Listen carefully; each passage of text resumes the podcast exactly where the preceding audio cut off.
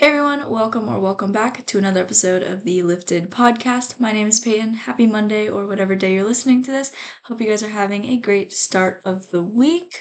And for this week's episode, I am sharing something that I wish I would have known years ago. It would have completely transformed my entire fitness and health transformation and all of the things that I just did wrong when it came to weight loss. And that is how you can alter your metabolism. Before we hop into this episode, if you guys could please give this podcast a positive rating and review. If you don't know, that is how these platforms actually share it to people who have never heard it before. So, TikTok has its For You page, Instagram has its Explore page, and if you give this a positive rating and review, that's how these platforms kind of just throw this out there to people who have never seen it before. So, it would mean the absolute world. You guys can help us grow. If you guys are new here, this is called the Lifted Podcast. So, the start of every single episode, I share something from the previous week that lifted me, whether it be a piece of scripture, whether something that happened, something going on in my life, anything that kind of just bettered me in the last week. And my lift from last week was definitely just how much I've been learning this last week. Like, I have found so many really good podcasts on like hormone studies and gut health studies and I've just been really in tune with that stuff recently. So I've just been eager to learn more and more about all of it. So this week was like really really good for it. I feel like I absorbed a lot of it and just absolutely so excited to continue to share this stuff on my platform as well as just keep learning myself to better help other people and myself. All right, so let's talk about metabolism. It is not something you're born with or then you're just left with that one forever. That is not the case. You are set up genetically with a certain metabolism. You can see it a lot in families. Um, kids that just eat and eat and eat, and they're just like string beans still. A lot of kids are like that. A lot of kids hold a lot of extra weight. I know I did when I was little. I wasn't eating necessarily like unhealthy. It was just I was eating a lot like most kids, but like I just carried a lot of weight and that just kind of stuck with me. So metabolism is something that has a big genetic role, but you can alter it and kind of fix it in a way as you get older and learn more. This is more so going to be an episode on how to speed up your metabolism, as I feel like that's a much more common thing that people want to know. I don't really know too many people that want to slow it down because a healthy metabolism is going to be nice and strong. So, the first thing that I will say is a given. I feel like if you know anything about the fitness world, especially like if you've been following me for a little bit, you're probably more geared towards like gym stuff because that's how I kind of started before I got into like all of the different levels of health, and that is weight training your muscles need more food. So the more muscle mass you have, the more lean body mass that you have, the faster your metabolism is. So weight training is just superior. Resistance training is just on top. Like you can do all the cardio you want in the world, but if you're not increasing your muscle mass, then your metabolism isn't speeding up. You might burn more in a session of a cardio workout than you would in a resistance, but you continue to burn when you resistance train for hours and hours. And then, as well as that, it just, if you have more muscle mass, you just sitting there, your resting metabolic rate increases. And I mean, who doesn't want that?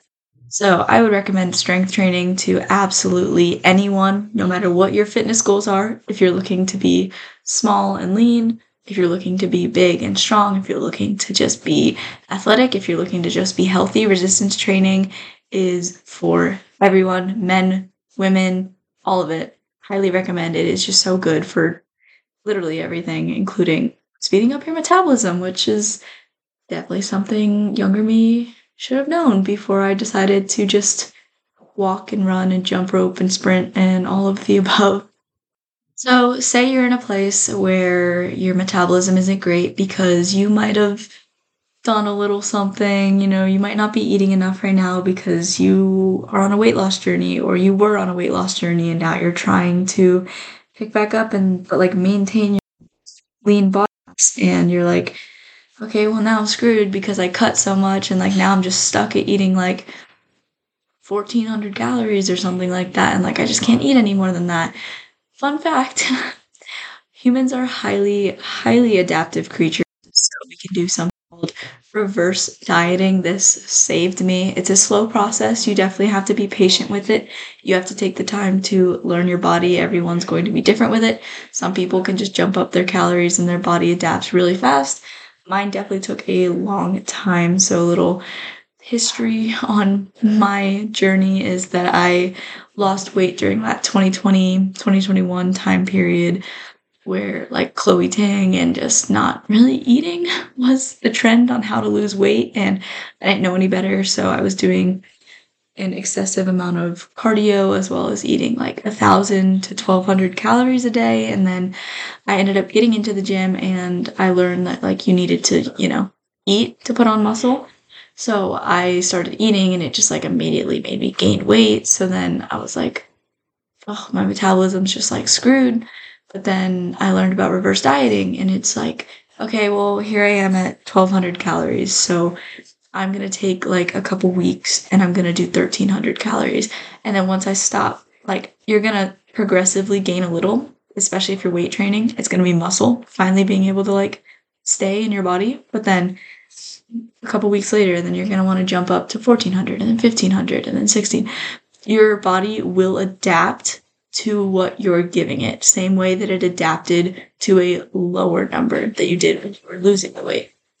The next thing I don't think is very talked about, and that is that a lot of the times what's going on with your metabolic function is your hormones and your thyroid mixing it up because your hormones control your metabolism and your thyroid kind of controls that as well. And you need fat intake for that. And I feel like a lot of health standards today tell you to go for the egg white option, to go for your lean white meats instead of your fatty fishes and your beef. But your body needs those fats. It needs the avocado, the fish, the beef, all of that. Like your body just needs it. So let me give you some tips and tricks and some just little fun facts about your thyroid that might help you that you might not have known before. So, some signs of a poor thyroid function is going to be being tired all the time, not hungry when you wake up in the morning, dry skin, and again, just not being able to lose weight, feeling like you're stuck, and here's some things that your uh, your thyroid needs. So you might be deficient in some of these. So you need copper, selenium, vitamin C, zinc, vitamin A and B12, iodine, vitamin D, and calcium. Now let me give you some examples. If you are looking for your copper intake, you can get that from eating beef liver and oysters. Selenium comes from beef, chicken, seafood, and eggs. Vitamin C is your oranges, your strawberries, kiwi, Zinc comes from oysters and beef. Vitamin A and B12, again, your beefs. And also, there are little superfoods that contain most of these, like sea moss and beef liver, are ridiculously good for you. Um, iodine, I wouldn't recommend supplementing that. We recycle that. So if you're getting that in through your diet, you're all good. Vitamin D, sunshine, and some mushrooms hold a decent amount of vitamin D from absorbing the sunlight calcium, so your dairy foods or supplementing that one. Um, don't do low carb for your thyroid. Um, your liver converts your thyroid hormone, and without carbs, it cannot do that effectively. So, to get in your carbs, I'm not telling you to eat a bunch of bread and refined stuff. No, fruit, honey, pure maple syrup. You can't eat homemade bread, stuff like that. Just not the super processed stuff. Your body does not know what to do with that. Your fats control your hormones, like I said. So if you have no fat, you have bad hormones, which means no metabolism. Gut health is huge in all of this. If your gut does not know how to process foods, it's not going to be able to send it through your body to digest properly and get it out of your body properly. It's going to make you hold on.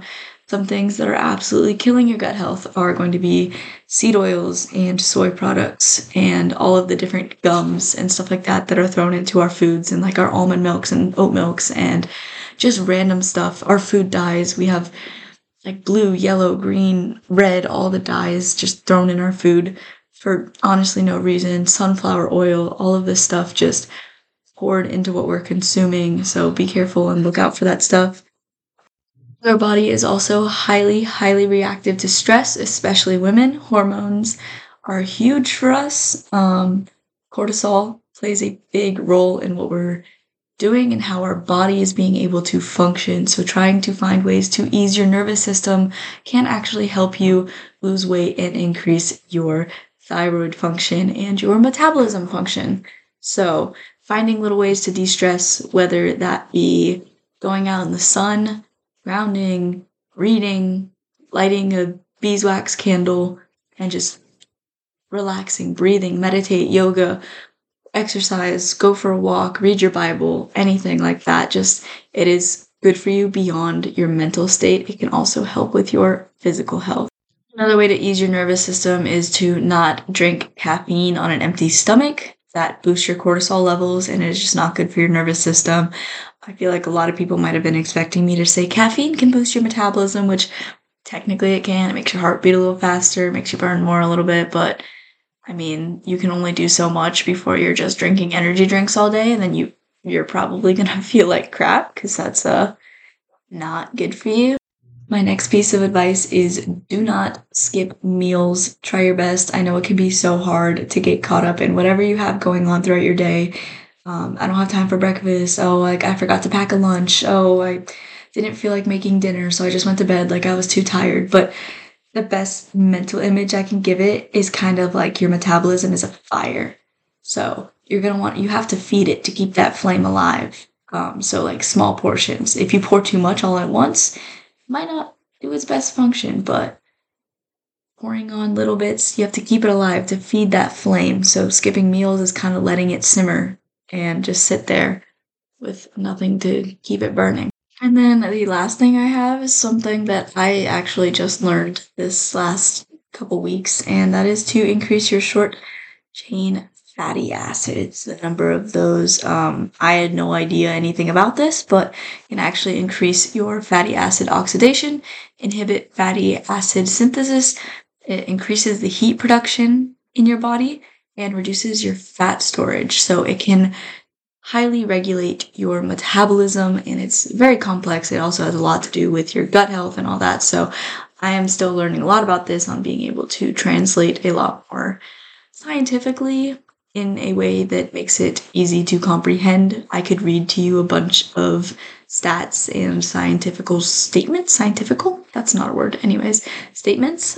But um, I myself am trying to dumb it down so that I can better understand. So if you want to do your own research on that, I uh, definitely would not argue against it as I continue my research on it as well. And you are going to get your short chain fatty acids from high fiber foods such as fruits, vegetables, and whole grains, as well as avocados are probably one of the biggest ones that I can recommend to do that, as grains are not always the best for your gut health, but that is going to wrap up this episode. I hope you guys learned something from it. I definitely learned a lot researching for it in order to kind of help out. I knew some of the basic stuff, but I wanted to really research so I can, again, further expand my knowledge and also help someone out there who might need it to know this stuff. So, yeah. At the end of the day, your body is very unique so different things are going to work for different people. So take everything with a grain of salt that you hear from anyone on the internet. Anything you take from my content might not work for you. It might work really, really well for you. And it might do absolutely wonderful things for your body. Or you might just feel the same. Everyone's different, so you kind of got to play around with what works for you and what doesn't work for you. The best diet or lifestyle is the one that you can actually stick with. I will swear by that. So if you can't stick with like a carnivore animal based diet, then that is okay. If you can't stick with a low carb diet, don't worry about it. Like you need carbs. But you know, everyone's different at the end of the day. So like I said, best one is the one that you can stick with. Same with workout routines. Like, oh, what's the best? Is it resistance training? Is it cardio? Is it yoga? Is it Pilates?